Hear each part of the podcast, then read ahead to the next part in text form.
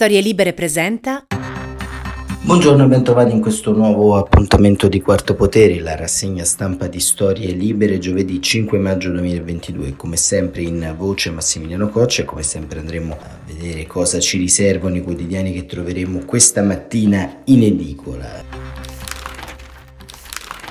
Giornata varia all'interno delle prime pagine dei eh, giornali, il Corriere della Sera apre con il titolo Europa divisa slittano le eh, sanzioni appunto eh, sull'Ucraina, l'Ungheria e la Slovacchia fanno eh, saltare sostanzialmente eh, l'accordo intorno alle sanzioni relative al blocco del petrolio russo, la Repubblica, petrolio russo, Europa divisa con un voto di Ursula von der Leyen in prima pagina a fare eh, 200 milioni di affamati dalla guerra, questo è quanto dice la FAO, e a Odessa il grano resta nei silos, c'è anche questa emergenza, l'emergenza carestia.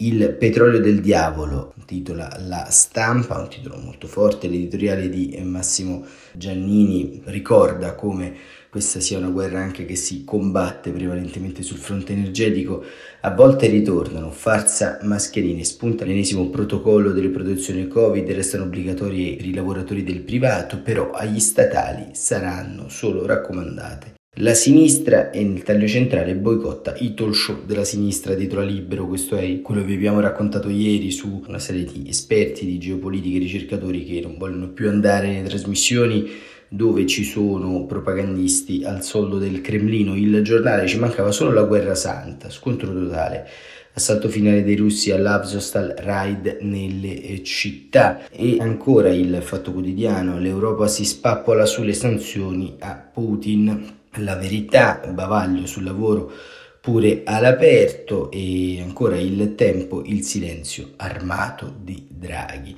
Il messaggero invece pone l'accento sulla resistenza che continua dell'acciaieria Abzostal in questi minuti e il resto del Carlino contrordine rimettere le mascherine, insomma anche qui c'è un po' di eh, confusione. Il Sole 24 Ore ci racconta che la Federal Reserve ha rialzato i tassi statunitensi dello 0,50 e il mattino il petrolio russo spacca. l'Unione Europea e poi la notizia che Melillo lascia Napoli, capo dell'antimafia, alla prima votazione succede a Federico Cafiero De Rao. E proprio su questo tema titola il riformista Grattari niente antimafia e si scatena la zuffa tra le toghe e la notizia giornale frenato il magistrato più esposto Gratteri perde la sfida per la procura antimafia. Il manifesto andata all'inferno. Ancora un reportage dalla guerra ucraina e Francesca De Benedetti in prima su Domani lui è paralizzata, non vuole togliere a Putin i miliardi del petrolio. Un titolo un po' semplicistico, ma insomma. Il foglio, armi e sanzioni per avvicinarsi al giorno della vittoria. Anche qua il dubbio antimafia vince Merillo di Matteo attacca Gratteri, lasciato solo proprio come Falcone. E insomma non si commentano le dichiarazioni dei magistrati, però quantomeno insomma, bah. Avvenire, il petrolio infiamma l'Unione Europea e ancora la ragione fuori mercato, quello che appunto sta cercando di fare l'Unione Europea con Putin. Ma c'è in eh, prima pagina del Corriere della Sera, come abbiamo visto, un editoriale molto interessante di Paolo Mieli. Il titolo è abbastanza evocativo, si rifà insomma a tutta quanta una sacca concettuale e intellettuale che abbiamo raccontato nell'arco di queste settimane. Gli errori evidenti, ma eh, vediamo di cosa parla. Gli errori evidenti negli altri paesi occidentali c'è stato sì qualche delirio, ma in dosi infinitamente minori rispetto all'Ucraina. Se il conflitto in Ucraina devasta anche le menti. Si può fare ancora qualcosa per evitare che modi e toni da guerra fredda devastino una volta di più le nostre menti? Chiariamo subito, in tempi come questi, scrive Paolo Mieli, più che legittimo doveroso prendere posizione su questioni come la necessità o meno di fornire armi alla resistenza ucraina o su quale sia la migliore via per raggiungere l'obiettivo che tutti ci riproponiamo, la riconquista della pace, ed è altrettanto doveroso approfondire e come ieri ha fatto su queste colonne Angelo Panebianco, le implicazioni di una scelta o dell'altra. Ben inteso, il discorso vale identico per chi nel merito la pensa in modo opposto a quello di Panebianco e di chi scrive, cioè che purtroppo sia utile e giusto inviare le armi a Zelensky, ma per tutto il resto dovremmo sforzarci di non tornare al clima dei primi anni 50, anni nei quali in margine alla guerra di Corea in molti tollerarono l'inquinamento delle proprie menti, furono lasciate correre sul fronte anticomunista evidenti panzane ai danni di attori, registi e sceneggiatori di Hollywood e non solo loro.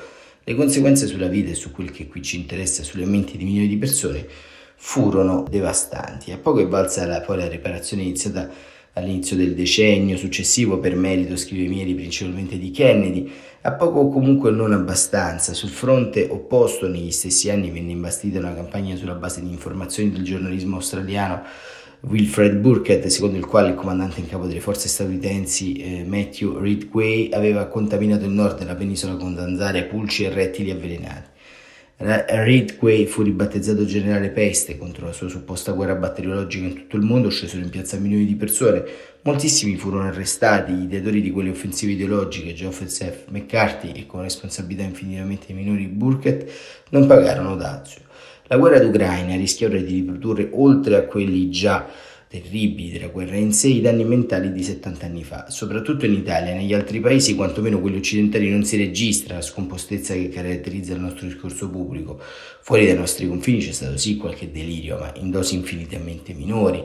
Qui da noi ci è toccato di assistere alla campagna contro i corsi universitari sui classici russi, a quella per la rimozione di statue e insegne con riferimenti alla storia passata del paese che ha invaso l'Ucraina, a quelle contro i direttori d'orchestra, cantanti d'opera provenienti da Mosca o San Pietroburgo, per poi passare a tennisti assieme ad altri campioni sportivi e scendere in seguito alle penose scaramucce per ostacolare la presenza di ospiti putiniani nelle trasmissioni tv, la riproposizione dei dibattiti, chiariamoli così, su, della televisione russa, le interviste senza contraddittorio a questo o a quel personaggio della scena politica moscovita, fino ad invocare ridicolmente l'intervento del Copasir. A questo punto è bene distinguere un conto è indignarsi per le dichiarazioni antisemite del ministro Lavrov, un'altra cosa è considerare il pubblico televisivo quello dei lettori di giornali come un ammasso di esseri suggestionabili da difendere dalla propaganda del Cremlino.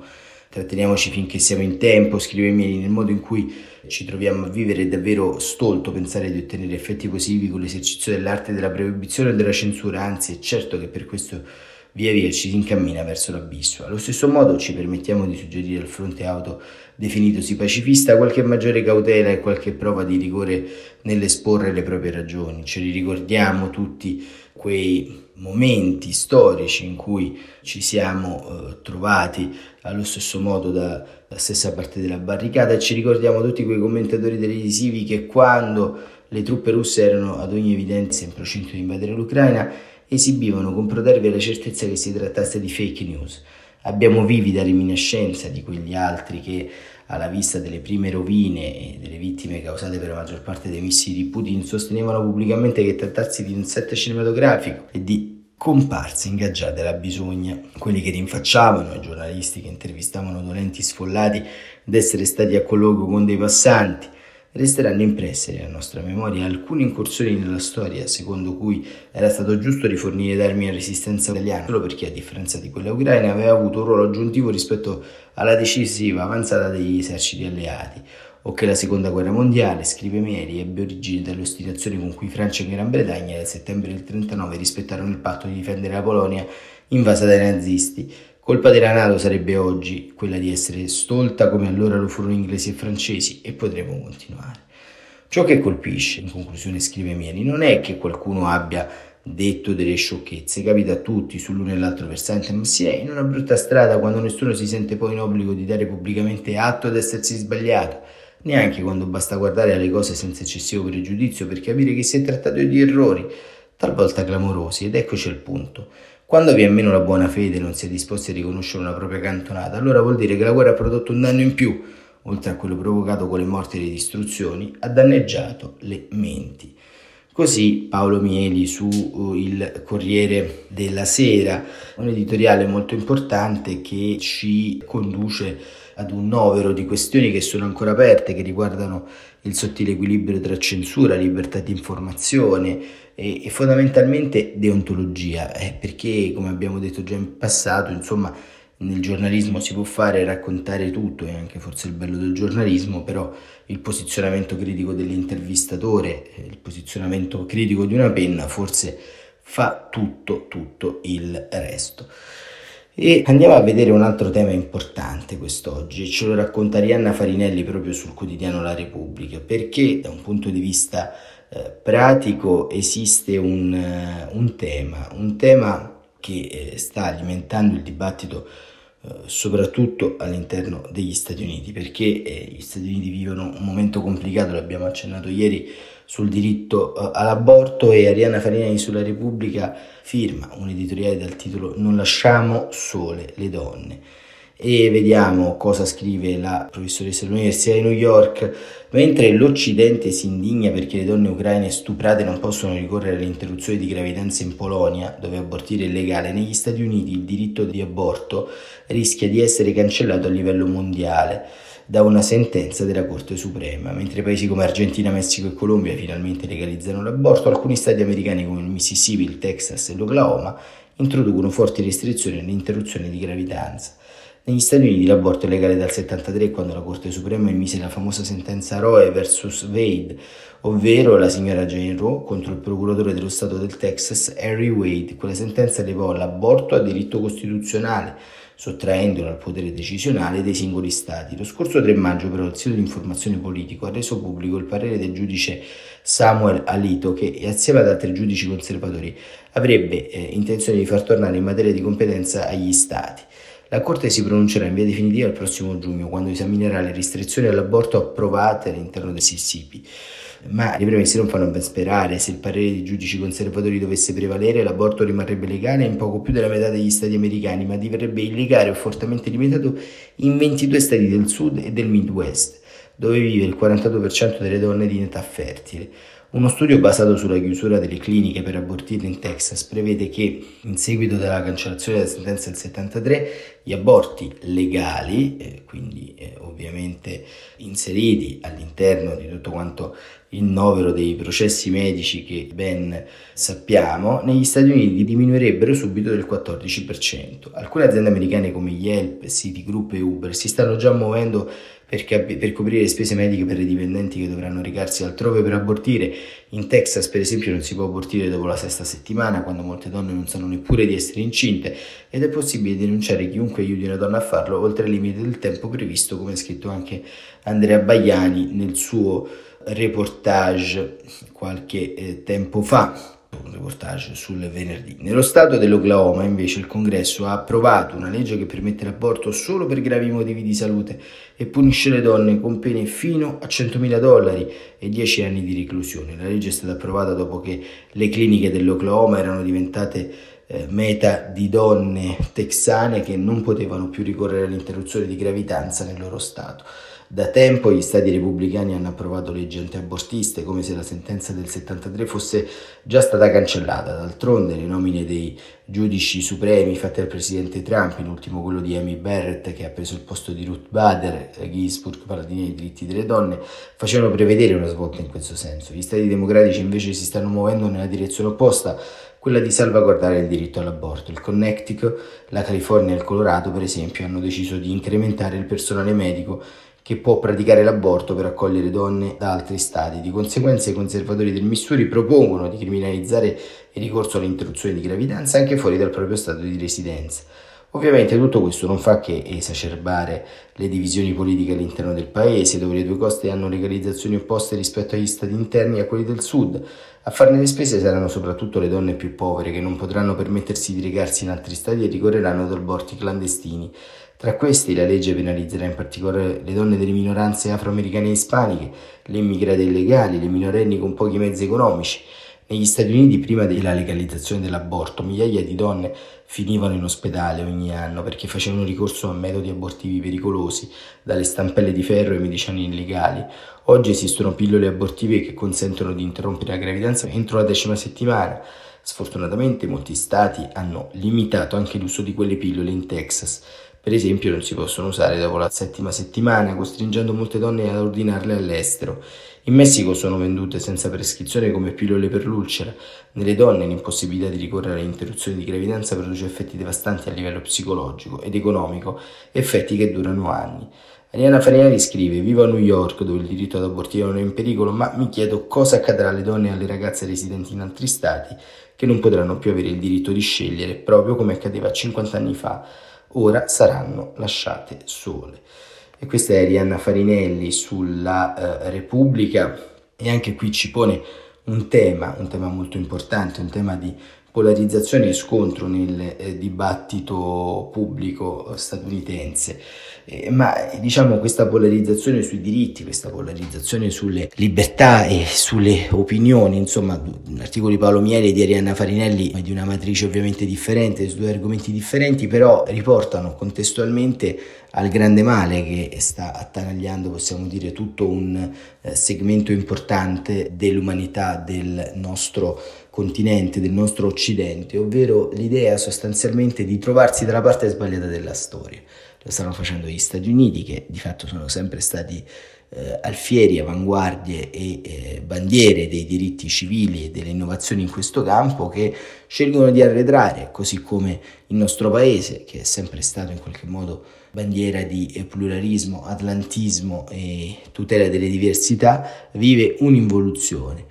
Ed è per questo forse che anche il eh, mode à vivre, come dicono i francesi, della propaganda putiniana, fa anche breccia all'interno del nostro immaginario. Siamo forse in un momento in un serraglio dove ci sono troppi diritti, troppe libertà, troppe garanzie, talmente tante che nella stoltezza dell'animo umano eh, non si considerano più per la loro centralità e la loro importanza. Ma in conclusione di questa rassegna stampa andiamo anche eh, ad approfondire qualche altro tema eh, perché appunto c'è un forte dibattito interno nel governo italiano. Giuseppe Conte ha iniziato una strategia di diversificazione della propria azione politica e quindi sta cercando di fare un conte di opposizione e quindi cerca insomma continui attacchi al presidente del Consiglio Mario Draghi che tiene diciamo abbastanza bordone soprattutto sul cosiddetto super bonus Conte appunto dichiara al Corriere della Sera c'è chi vuole il Movimento 5 Stelle fuori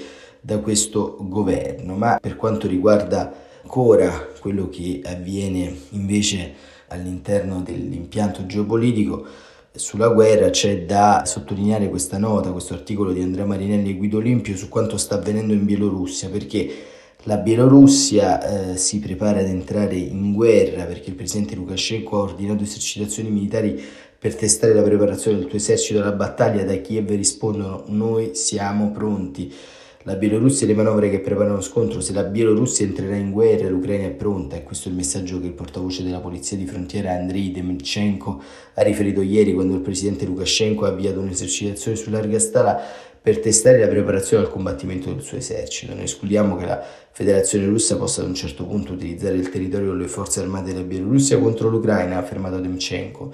In ogni caso siamo pronti. L'esercitazione è partita dopo la telefonata di martedì tra Putin e il fedele alleato di Minsk, che hanno anche parlato del prossimo incontro fra i leader dell'organizzazione del Trattato di sicurezza collettiva. Una piccola NATO euroasiatica non è una minaccia per Kiev, sostiene la difesa bielorussa, ma già prima dell'invasione le truppe di Putin avevano condotto un'esercitazione con quelli di Lukashenko e poi da lì il 24 febbraio erano entrati in Ucraina. Lo stesso Lukashenko nei primi giorni del conflitto si era fatto fotografare davanti a una mappa dell'Ucraina mentre illustrava una possibile proiezione verso la Transnistria, lasciando intendere un coinvolgimento diretto del suo esercito. Questo scenario finora non si è realizzato, anche perché secondo il Pentagono Lukashenko non sarebbe abbastanza forte da esporsi personalmente, avrebbe paura del dissenso interno che già nel 2020 aveva portato in piazza migliaia di persone per protestare contro la sua rielezione. Di certo la Bielorussia è una ritrovia strategica per l'armata, oltre, scrivono Marinelli e Olimpio, ad aver agito come base di partenza è stata usata anche per rotazione delle truppe del nord dell'Ucraina, rientrata attraverso le ferrovie di Minsk, che più volte è stata colpita dai sabotaggi di dissidenti interni. E questo diciamo è anche il grande tema che riguarda appunto la Bielorussia e la sua presenza all'interno dello scacchiere geopolitico di questo conflitto. Bene, il quarto potere anche per oggi termina qui, appuntamento per domani come sempre alle 7.45 e cercheremo insomma di riflettere in chiusura di settimana su quali scenari Vladimir Putin sta preparando in vista del prossimo 9 maggio, festa della vittoria sul nazismo e occasione per una parata che dovrà in qualche modo contenere eh, o qualche dichiarazione o qualche azione e cercheremo appunto di comprendere come l'Occidente si prepara a questa ulteriore escalation. Per oggi è davvero tutto, grazie davvero come sempre per essere stati con noi.